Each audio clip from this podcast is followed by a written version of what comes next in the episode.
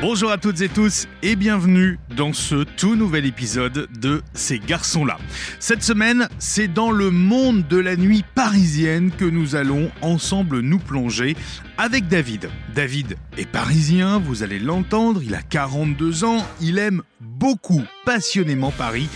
Et très vite, David a été attiré par la lumière, par le spectacle, par le chant, la nuit, la notoriété et notamment par le milieu gay. Transformisme, fête, alcool, drogue et excès, malheureusement, en tout genre. David a, a presque tout essayé, tout testé et il va tout nous raconter. Aujourd'hui rangé, c'est dans un tout autre univers qu'il s'épanouit. Je vous souhaite de passer une belle rencontre cette semaine avec David.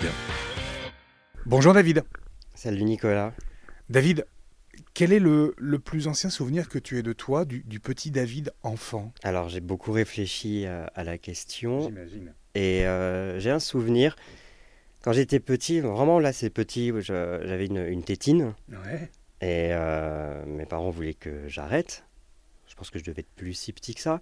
Ouais. Et un jour, je me souviens très très bien. Je pense que c'est vraiment le souvenir le plus ancien. Euh, J'étais euh, avec, avec ma mère euh, dans un, on faisait les magasins Mhm. et on a vu une dame qui avait une dentition, enfin elle avait les dents en avant. D'accord. Et moi, j'étais un peu effrayé. Ma mère a remarqué que j'avais que j'avais remarqué cette, euh, cette personne. Et elle m'a dit dans l'oreille, tu vois, cette femme, elle a les dents comme ça parce qu'elle a gardé sa tétine très longtemps. J'ai pris ma tétine, je l'ai enlevée, je ne l'ai plus jamais remise. Voilà. C'est une sorte de trauma quand même, ça. C'est dur comme souvenir. Bah non, tu sais, je l'avais oublié. Parce que Ouais. j'ai j'ai cherché. hein. J'ai cherché le plus loin et euh, non, c'était pas un trauma. D'accord. Et comment il était à cet âge-là, le, le tout jeune David alors? Il était. euh, quelle enfance il a? Euh, à cet âge-là, euh, je sais plus si j'avais 3-4 ans, je, je, je sais plus, c'est vague, mais enfant, j'étais solitaire. Très solitaire. J'aimais pas être un enfant. Ah bon? Non, ça m'emmerde. Attends, attends, il faut que tu, faut que tu nous expliques. Là, t'aimais pas être un enfant? Non, j'aimais pas être un enfant, moi je voulais être un adulte. Un adulte jeune, hein, je voulais pas être... euh, Mais non, je trouvais ça chiant de ne de, pas être euh, indépendant, de- d'être avec ses parents. Euh, honnêtement, les choses pour enfants ne m'intéressaient pas beaucoup. Je préférais euh, les dîners d'adultes, écouter, j'écoutais, j'observais énormément. Euh, même les dessins animés. euh, J'adorais Dorothée, Ouais. mais la, la personne, la chanteuse, Ouais. les dessins animés, je zappais. hein. Je voulais la voir elle. J'adorais ses chansons. J'avais les VHS des Bercy. Méga fan des posters. Mais voilà, ce que je la voyais déjà comme une, pop star, ou une idole, ouais. Bah, C'était un peu une idole avant l'époque des, des- des- des grandes idoles actuelles, finalement. Bien sûr, bien sûr. Et, euh, et c'est vrai que, à part Dorothée, qui était un truc pour enfants, mais qui présentait le truc comme un show plutôt pop, Ouais. c'est pas Chantal Goya, ça j'aimais pas. Euh, moi j'aimais beaucoup la musique, j'étais dans un monde de, de- de rêverie, de musique, euh, de, je me souviens des 45 tours que j'avais, de Jeanne Masse, de Rose Laurence, de Stéphanie. Ah oui, alors là, on est dans les vraies années 80. On est là. dans- bah ouais, ouais, les vraies années 80. Alors, je précise, oui, je précise euh, que tu as 42 ans, donc effectivement, tu es né en 1981, de- euh, 2, non, Mhm. 1982, donc effectivement, eh ben, tu as grandi dans les années 80. Mais oui, les années 80. Il reçoit quelle éducation le jeune David euh, à l'époque, là, dans ces années 80 justement? Bon, une éducation, enfin, normale, rien de, de strict, euh, non, enfin, ouais. Mais tu grandis à Paris. Ouais, je suis né à Paris, dans le 15e, et D'accord. voilà. Une enfance à Paris, c'est quoi d'ailleurs? Je sais pas, euh, je sais pas bien répondre à cette question. Enfin, C'est plus difficile, c'est plus facile selon toi? C'est une enfance où, où tout va très vite euh? Bah, quand on connaît que ça, Ouais. je peux pas avoir de, de comparaison avec Mhm. une, une enfance à la campagne. Enfin, moi, Paris, euh, j'adore, ça, ça me va. Je suis un vrai, vrai Parisien. La ville te, te porte d'ailleurs, euh, même encore à 42 ans, tu ne te lasses pas de cette vie parisienne? Pas du tout, mais vraiment pas. Moi, je suis un Parisien, je vais même pas en banlieue. Ça fait vraiment snob. Euh, Non mais tu peux ne pas y aller parce que c'est loin. oui, oui, non, mais Oui, de toute façon, moi, je- tout ce que je fais est à Paris. Ah non, non, j'aime Paris profondément. Quand je pars en vacances, je suis très content. Je suis très content de retrouver Paris. euh, J'adore le métro. C'est pas du tout une plaie hein, pour moi le métro. D'accord. Voilà, les, les immeubles, le, le bruit, euh, voilà, j'ai- j'aime ça. cette vie parisienne te plaît bien et d'ailleurs tu vas t'y épanouir et ça on va y revenir dans Mhm. quelques minutes. Quelle éducation reçoit justement euh, le petit David de la part de ses parents?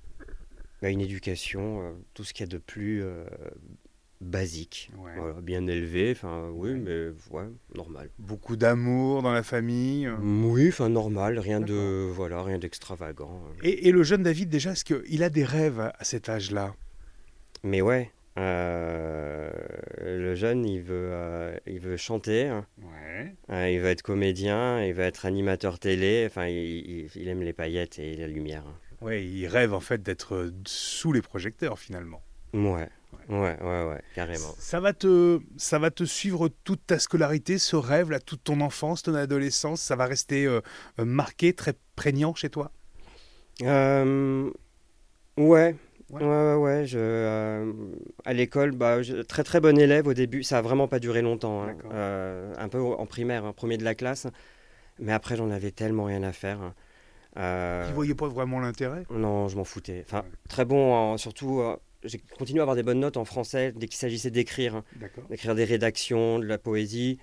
Euh, en dessin aussi, je dessinais beaucoup, euh, voilà, beaucoup de cercueils, euh, de cimetières. euh, Attends, c'est étrange là ce que tu me dis là. Tu dessinais beaucoup de cercueils et de cimetières? Ouais, ouais, ouais. Super attiré par tout ce qui est un petit peu morbide. hein. Ah ouais. Mais je ne le suis absolument pas. hein. Ouais. Je dirais que je... Comment tu l'expliques? Parce que dessiner des cercueils et des cimetières euh, dans l'enfance, j'imagine que ça a dû attirer l'attention des, des institutrices là. Mais non, même pas. Pas tant que ça. Non. Non, on disait que je dessinais bien. Voilà, tout simplement. Euh, donc tu grandis évidemment, famille aimante, toujours un Paris, bien sûr, toujours avec ses rêves. Euh, T'engages des études peut-être ou, ou très vite tu te rends disponible sur le marché du travail? Comment, tu, comment ça se passe? Alors très très vite, je prends conscience que euh, l'école, ça va pas être possible. D'accord, Donc j'ai encore plus hâte de- de- d'être majeur pour Ouais. arrêter. d'accord. Parce que je me dis, euh, je vais être euh, comédien, je vais Mhm. prendre des cours de théâtre, je vais me trouver un job. Ouais. euh, je sais pas, une boutique de fringues, n'importe quoi. Ouais. Mais je vais, voilà, je vais faire quelque chose que je. Non, franchement, l'école, c'est. Je m'en fous complètement. Donc très vite tu t'orientes vers le théâtre. Tu payes tes cours toi-même? Ouais, alors. J'abandonne pas non plus la musique. Je fais des petits trucs. Je, euh, rien de très concret. Je fais la première saison de la Nouvelle Star, qui s'appelle à la, re- à la recherche de la Nouvelle Star. Ouais. Euh, je, Alors, tu fais le casting, ça se passe comment? Je fais le casting euh, un matin rue Bayard chez RTL un dimanche matin. Je n'ai Ouais. pas dormi de la nuit, c'est le truc qu'il ne faut pas faire. Euh, tellement stressé, je passe un premier casting devant un jury qui en a rien à foutre, qui n'est pas celui qu'on voit à la télé, mais on me prend quand même, donc je ne comprends pas. Je repasse devant le jury, à l'époque c'était même pas Marianne James ni les autres. Euh, on- ils s'en foutent aussi, mais ça passe. Je vais au théâtre, et puis ça s'arrête là. Et c'était un grand soulagement.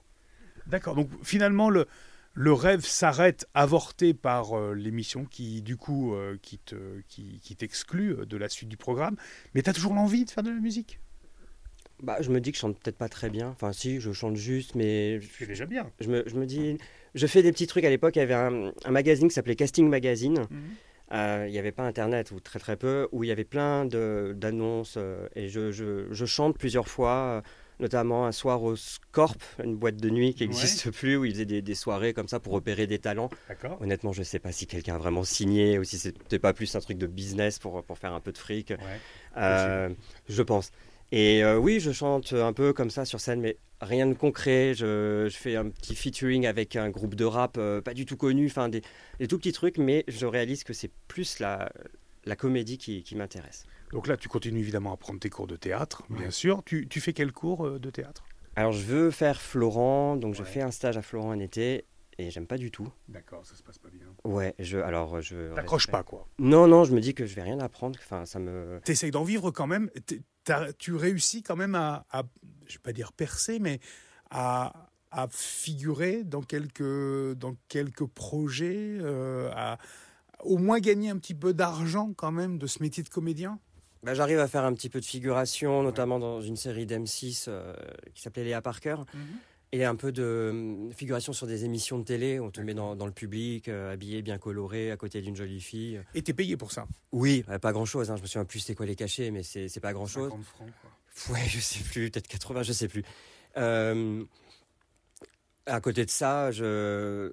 c'est vrai que comme je gagne de l'argent par moi-même et que je vis toujours chez mes parents, euh, c'est comme si j'étais un peu C'est confort, quoi. Voilà, et je sors beaucoup euh, la nuit dans les clubs. Alors, on va tuer tout de suite le truc. Euh, tu sors beaucoup dans des boîtes, euh, dans des boîtes LGBT. Ouais, je sors. D'abord, le, le pre- la première fois, j'ai commencé à sortir à 17 ans au bain-douche. D'accord. Qui- n'était pas vraiment une boîte LGBT. Non, plutôt une boîte euh, branchée, Ouais. voilà, un peu star, Hmm. parce que c'était vraiment un de mes rêves, Tu avais le rêve d'aller au bain-douche? D'aller dans les clubs et ouais, d'aller d'aller au bain. Je voyais ça. Qu'est-ce qui, qu'est-ce qui te, allez, qu'est-ce qui te faisait rêver? Parce que c'est le milieu de la nuit. Euh, qu'est-ce qui te fascinait? Qu'est-ce qui te faisait rêver dans ce monde-là et, et dans ce club-là, les bains-douches particuliers? Bah, écoute, moi j'entendais partout parler de, de, de ce club. On voyait ça à la télé beaucoup, euh, dans, dans les magazines. C'était l'ère Cathy et David Guetta, peut-être? Ouais, exactement. C'était à l'époque de euh, des Guetta. Euh, Cathy Guetta, je la trouvais délirante. Je, bah, je voulais passer une soirée là-bas. Je me disais, ça doit être tellement génial. Euh, je me disais, mais est-ce que je vais rentrer? Enfin, Parce que pour moi, il était hors de question de tenter le diable et de me faire recaler. Ce serait Non. humiliant. Bien sûr. Donc un jour, on m'invite, je, Ah. je, je sirote un verre. Euh, je commence à traîner un peu le soir. Euh, je sirote un verre dans un, un bar qui s'appelait la Villa Kéops, D'accord. un bar gay Ouais. euh, qui était juste à côté des bains. Et il y a un mec des, des bains RP ou je sais pas qui, qui vient, qui me qui me propose de- de- d'aller la semaine prochaine. Enfin, il me donne des invitations. D'accord. Voilà. Et, et sur quels critères il te propose euh, les invitations euh, J'en sais rien. T'avais le physique pour euh, Bah, je pense j'étais assez, enfin, assez looké. Ouais. Je pense qu'il a vu une bonne attitude. Ouais. Euh, parce que dans, dans ces endroits-là, beaucoup de gens se mélangeaient. C'est pas une question d'argent, ouais. C'est- une question d'attitude. Mm. De euh, les, les, les jeunes comme moi qui, qui n'avaient pas vraiment une thune, euh, on les faisait rentrer parce qu'ils sont sympas, rigolos. Et qu'ils étaient lookés. Voilà, ils sont lookés. Ça fait bien. Voilà, tout le monde se mélange. hein. Ouais. Ça te fait quoi quand tu arrives pour la première fois dans cette boîte que tu as tant désiré, les bains-douches Ça, J'imagine que là, il y a une notion d'émerveillement peut-être. Ah bah je chope euh, deux, deux copines, euh, mes, mes deux meilleures copines de l'époque. Je leur dis on va au bain. Je leur mets la pression toute la journée pour qu'elles aient un look mais D'enfer. Euh, ça marche. On arrive, il y a une file d'attente mais monstrueuse. Enfin c'est l'anarchie dans la rue du Bourg-l'Abbé, qui est une toute petite rue. Et toi, tu as des invites. J'ai des invites euh, et on, on fend la foule sans même s'apercevoir. On fait pas la queue. On- les gens nous embrouillent. Enfin tellement inconscient. On arrive devant Jacques, le physio. Puis voilà, vous êtes combien? Trois, allez-y. Et là, c'est euh, le Festival de Cannes. Et là, quand tu rentres là-dedans, là, euh, qu'est-ce que tu ressens à ce moment-là vraiment? Parce que c'était, j'imagine que ça faisait quelques mois, voire euh, années que tu voulais y aller. Ouais, Quelques années, ouais. ouais, ouais. Oh, Je me dis, c'est génial. C'est, je regarde partout très discrètement pour pas faire le mec qui, qui vient de débarquer. Mhm.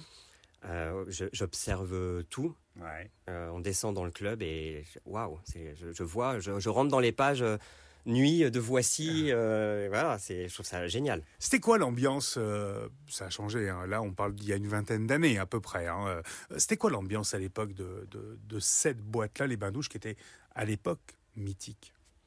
Là, l'ambiance, euh, je me souviens, c'était une soirée qui s'appelait Paradisus. Ouais. Euh, une soirée avec un défilé de mode de jeunes créateurs. C'est une ambiance, euh, c'est une ambiance superficielle, euh, très euh, très chalala. Euh, voilà, tout le monde se mélange, mais les, les- c'est- mais c'est bon enfant. Je trouve ça euh, bon enfant, ouais.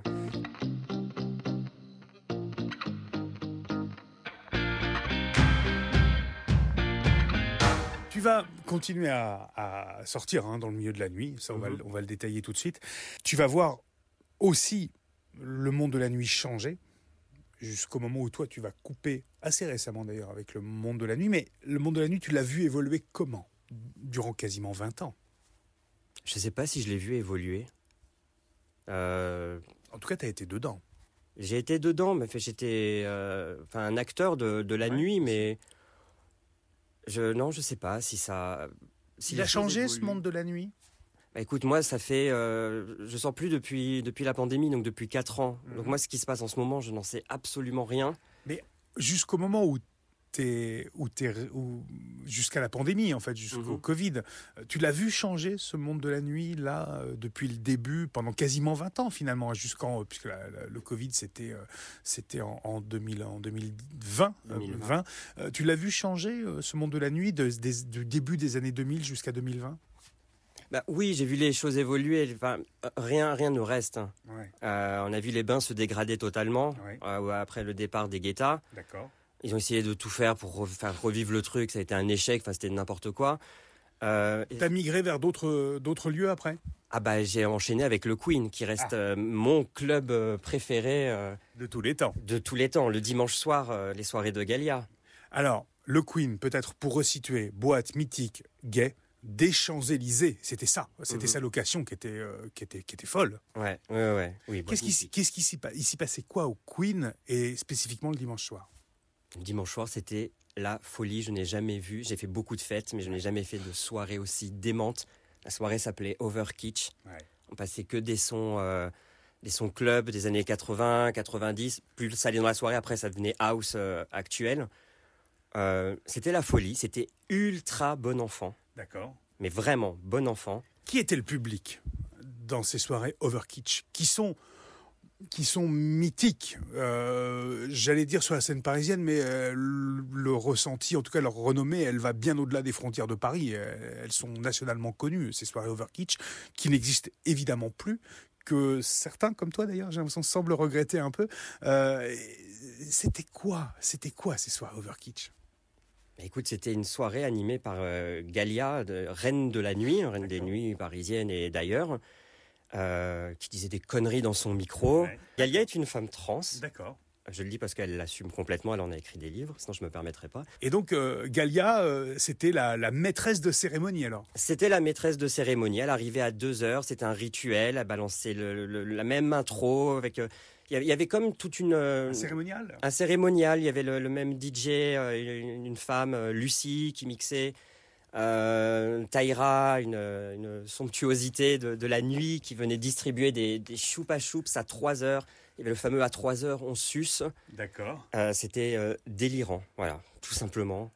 T'as pas retrouvé ça ailleurs, dans d'autres soirées? Non, jamais. Jamais. Jamais, jamais, jamais. Je pense qu'ils ont essayé de, de limiter, mais jamais égalé.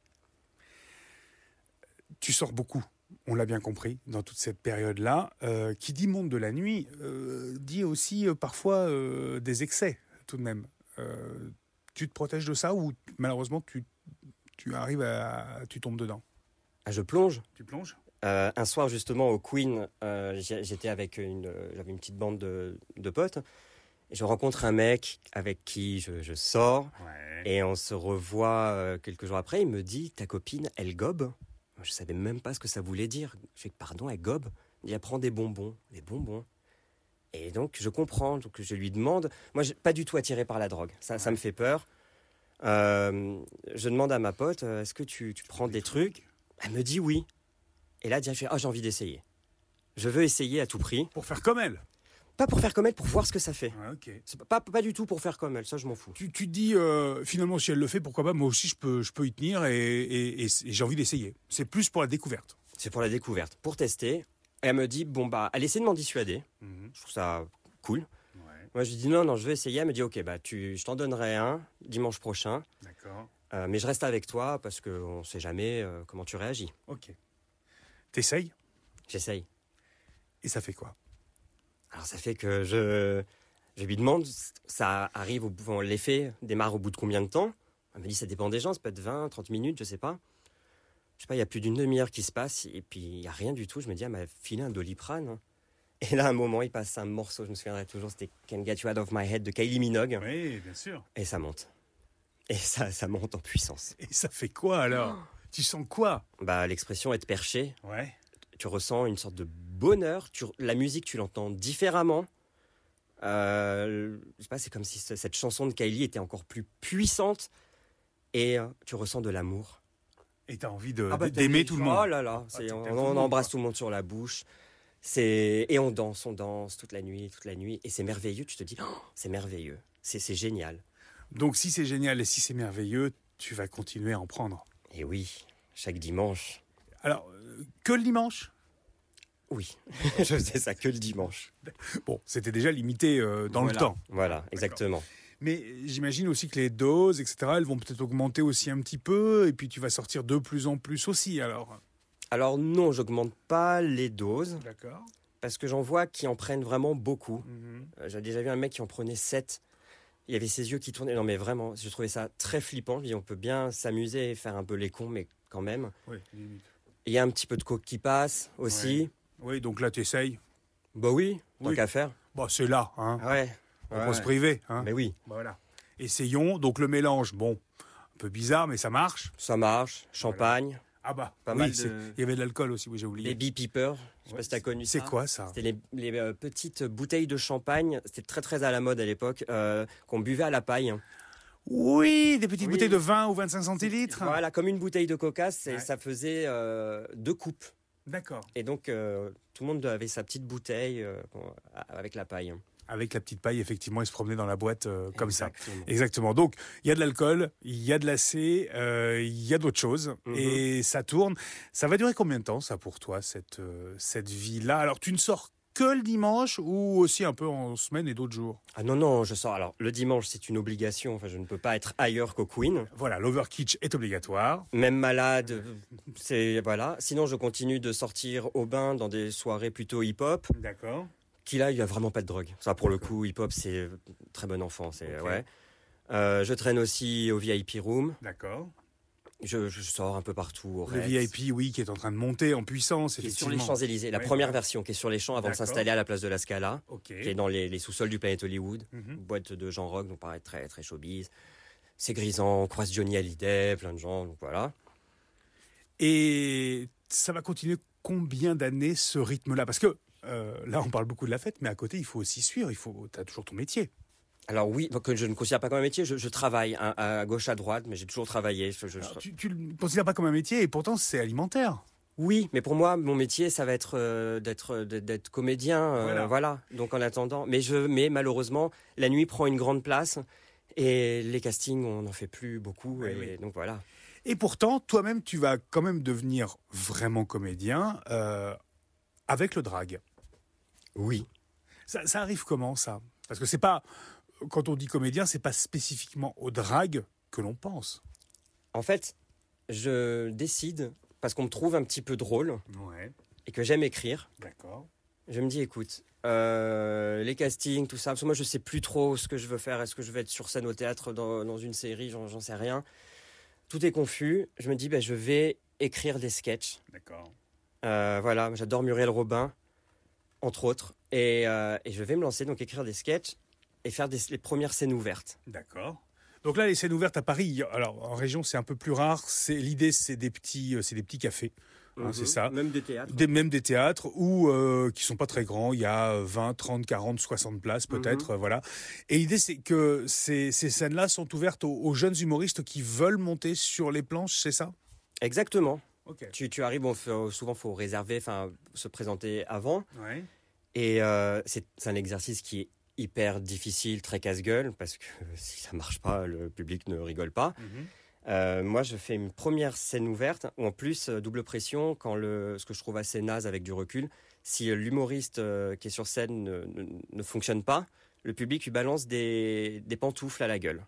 Oui, c'est pas très, pas très élégant. Et ça. le mec qui organise et qui présente te t'arrête en plein sketch. D'accord. Donc, faut avoir envie hein, d'y aller. Ouais. Et Et j'y ça, t'est- ça t'est arrivé quand même? Non. Ça? Non. non? non, non, non. Donc pour l'instant, ta carrière, j'ai envie de dire, même en stand-up, elle, euh, elle commence plutôt bien. Mais le drag, alors, il se mêle au stand-up? Alors, ce n'est pas du stand-up. Moi, je ne fais pas du tout de stand-up à l'époque. On va dire du one man C'est alors. du- Voilà, c'est des sketchs. Peut-être rappeler la différence entre les deux. Est-ce que toi, tu peux la verbaliser? Je la connais, mais Bah, sketch, tu te mets dans un personnage voilà, et dans lequel il peut y avoir d'autres personnages avec toi. Exemple, Muriel Robin, voilà. Pierre Palmade ou d'autres. Ouais. Stand-up, c'est plus tu es là, debout, avec ton micro. Et ton public, puisque tu interagis avec le public. Voilà, et tu parles. Vraiment, c'est différent. D'accord. C'est très différent. Pour moi, c'est plus du théâtre, le, le one man, que le stand-up. Mais euh, du coup, le drag, il se mêle quand Il arrive quand, euh, justement, dans le one man? Alors, il se mêle qu'en fait, je euh, donc je fais de plus en plus de, de scènes ouvertes et euh, les sketchs que j'écris en fait, j'incarne des femmes tout le temps. Toujours. Ouais, Des femmes euh, pas sympas, euh, homophobes, racistes, euh, voilà, assez beaufs. Toutes celles qu'on n'aime pas du tout. Exactement. Et à force de euh, travailler, de faire des stages, euh, pour, pour bosser mon, mon personnage, on me dit, tiens, peut-être, mais un collier, peut-être, mais, euh, mais une petite, je sais pas, un foulard. Une perruque. Et voilà, et ça vient de plus en plus, jusqu'à ce que je me dise, mais bah, en fait, je vais me grimer Oh, totalement. Alors, du coup, toi, tu le considères pas comme, tu te considères pas comme drag queen, mais tu dis, j'ai fait du drag. C'est-à-dire que euh, tu incarnais un personnage, mais c'était dans le cadre de ton métier de comédien. Oui, totalement. C'était, euh, c'était, un- j'incarnais une femme, mais pour moi, une drag queen, c'est vraiment les, ce sont ces, euh, les créatures comme on voit en ce moment Voilà. dans Drag Race qui, qui vont euh, performer dans les clubs, euh, qui ont énormément de talent. Après, moi, c'était faire du drag, c'est-à-dire euh, dans, dans le sens où je me grimais en femme, femme, ouais. pour euh, divertir. Voilà. Voilà, c'est faire du drag. Mais moi, je ne me considérais pas comme une drag queen. Après, des gens me considéraient comme une drag queen, très bien, je m'en fous. Mais je n'ai pas la prétention de dire j'étais une drag queen. Oui, ça pour toi en tout cas, voilà, c'est très clair dans ta tête, c'était dans le cadre de ton métier de comédien. Donc tu vas continuer évidemment. Ça va marcher ou pas alors? Parce que t'es quand même à la base comédien dans tout ça. Bah ça, je fais de plus en plus de, de scènes. Ouais. Euh, on me book pour des plateaux, D'accord. Des plateaux télé, euh, des plateaux, des plateaux d'humoristes. des plateaux d'humoristes qui sont organisés où là, c'est, c'est tu, tu, tu, tu, tu gagnes un step. C'est, c'est plus scène ouverte. On, on te- on t'invite, c'est les, des organisateurs. Et t'es un peu payé, au moins défrayé. Oh, ça dépend. Il y a le chapeau à la fin. euh, de toute façon, on fait pas ça pour l'argent, hein, c'est clairement. Euh, donc euh, voilà, je fais plusieurs plateaux avec mon personnage qui s'appelle l'odieuse. Je suis donc complètement grimée en femme. Je prends énormément de plaisir à me maquiller. Euh, J'ai plein de maquillage chez moi. Ça prend trois heures. J'adore transformer le visage, tout le reste. Et donc des plateaux. Puis je fais un. On me propose de faire un. Comment on appelle ça? Un showcase. On me propose de faire un showcase. Donc de présenter plusieurs fois euh, 20 minutes de spectacle et ainsi de suite. Et j'en fais de, de plus en plus. Donc je, je- joue un peu, euh, un peu Bah, partout dans. Finalement, on se dit, euh, bah ça y est, la carrière, elle commence là. Oui, mais c'est, tu sais, il y en a 20 millions des, des humoristes à, à Paris. Il y en a de plus en plus. Bon, des comme moi, il n'y en avait pas beaucoup. T'étais peut-être sur un créneau un peu à part quand même à l'époque. Oui, oui, oui. Hmm. Et du coup, je, me- je me retrouve aussi à faire des premières parties d'autres humoristes. D'accord. Euh, donc une humoriste qui s'appelle Marina Kars, qui, euh, qui marche très très bien maintenant, qui m'a donné ma chance, je l'ai fait plusieurs fois. Et je présente aussi des plateaux. On me demande, euh, quand il y en a qui sont en tournée, Ah, ouais. si je peux les remplacer. Et là, je, commence, je prends plus de plaisir à présenter les plateaux, à booker euh, les, les invités. D'accord.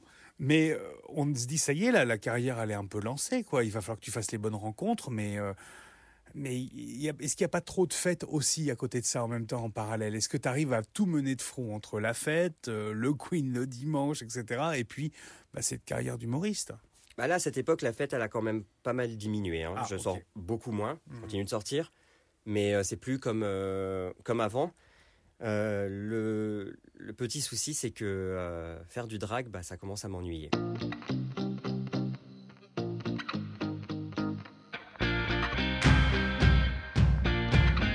Décides d'arrêter? Alors, c'est très très dur, parce que je me dis... Le problème, c'est que j'ai le trac, énormément. Beaucoup d'artistes ont le trac. mais c'est très violent. C'est-à-dire que chaque matin, quand je vais me produire sur scène dans mon lit, je prie pour que ce soit annulé. pour que le théâtre est brûlé ou je sais pas. Ouais, c'est un peu dommage quand même. Voilà. Et le bonheur d'être sur scène, mais l'angoisse et après la fatigue, c'est tout se mélange et je trouve ça hyper dur à gérer. D'accord. Et à côté de ça, euh, me maquiller, mettre une perruque, des talons, ça commence à me, à me saouler. Ouais, donc t'es moins dans le, t'as as moins l'envie, quoi. Bah, j'ai moins l'envie, donc, mais je veux pas lâcher le truc Mm. parce que j'ai pas envie de me dire c'est un échec. Donc j'adapte mes sketchs Ouais. et je les fais en version stand-up. D'accord. Ça marche? Pas du tout. Et du coup, c'est que là que tu prends la décision euh, d'arrêter? Ouais. Ouais. Et je suis très content. Et on est en quelle année là? On est en 2017 à peu près. Trois ans avant la pandémie. Ouais. Qu'est-ce qui va se passer d'ici à la pandémie? Parce que la pandémie, tout s'arrête, on a bien compris. Euh, Qu'est-ce qui va se passer durant ces trois années? Durant ces trois années, euh, Petit boulot? Oui, oui, oui. euh, bosser, et puis, et puis je, je décide d'écrire un livre. Tu pars sur euh, quelque chose d'un peu autobiographique. Je mettrai les références euh, d'ailleurs euh, dans le- la description du, du podcast. Euh, un livre, c'est long à écrire et puis il faut l'inspiration. Bon, ce livre, il, il s'appelle Victoire. Euh, c'est clairement un peu toi. C'est un peu moi au début. Ouais. C'est très inspiré de moi, Ouais. vraiment. Et en même temps, c'est une très belle histoire parce qu'elle commence en 99. Euh, c'est celle d'un d'un beau jeune homme, c'est comme ça que c'est marqué sur la, la, la quatrième de couverture, qui va arriver à Paris, euh, qui va découvrir euh, tout ça, le milieu de la nuit, le milieu de la fête, le milieu du travail aussi, et euh, qui a plein de rêves aussi. Donc finalement, c'est quand même vraiment toi. C'est vraiment moi, mais si on le lit, on- à la fin, on réalise Oui. que c'est pas du tout moi. Mais vraiment pas du tout. Oui, parce que ça se termine pas pareil. Rien à voir. Effectivement. Rien à voir. Pourquoi tu décides d'écrire ce livre? C'est une sorte de, de catharsis ou c'est l'idée de, pour toi, d'évacuer quelque chose ou peut-être même euh, une nouvelle expérience? En fait, ça vient d'un rêve. D'accord. J'aime lire. Ouais. Et quand tu as un bouquin qui te passionne, que tu veux pas le terminer, tu en laisses un petit peu plus pour le lendemain, je- souvent je me dis, Oh, ça va être génial d'écrire un livre. Et euh, un matin, je me réveille et j'ai rêvé que j'écrivais un livre. D'accord. Je me dis, bah banco, fais-le. Et donc tu prends ton, ton ordinateur et tu commences à écrire. Ouais, ouais, ouais. Mais je me dis, vraiment, je, je me dis, bon, je pense que je vais mettre 10 ans à l'écrire. Ouais. Je sais même pas si je vais le terminer. Et je pense encore moins à le sortir. Et pourtant, tu l'as terminé et je l'ai dans les mains. Ouais. Donc il existe vraiment. Il existe. Il est trouvable oh, partout, hein, chez Amazon, etc. Peut-être. Dans les librairies, euh, au mot à la bouche, euh, Fnac, euh, oui, partout. D'accord. Euh, c'est un très joli livre, en- tout cas, vraiment. On y retrouve quand même clairement euh, la nuit parisienne. Tu as été très inspiré par la nuit et ses excès ici à Paris. C'est un livre qui se passe uniquement la nuit, dans des endroits différents à chaque fois. Comme un, c'est une sorte de carnet de bord. Ça s'appelle Victoire, c'est signé par toi, je mettrai les, les liens Mhm. évidemment en description du podcast. Tu connais le principe, euh, David, de ce podcast? Ça se termine toujours par ce mot de la fin. Tu sais, cette fameuse séquence qui est à toi. Et c'est toi qui es là pour conclure. Le monde de la nuit, ça peut être très sympa, mais c'est pas du tout la vraie vie. Et euh, moi, je me suis ouvert vraiment euh, et, et épanoui dans la spiritualité. Mhm.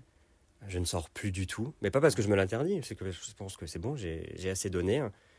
Et euh, voilà, j'a- j'aspire à une vie très très saine, à la bienveillance euh, et à être heureux de toutes les petites choses qui, qui nous arrivent, qui peuvent être paraître tellement connes, mais d'avoir un toit, prendre une douche le matin, voilà, c'est ça. T'as retrouvé du bonheur dans des choses simples finalement. Ah mais complètement, ouais ouais, je suis millionnaire.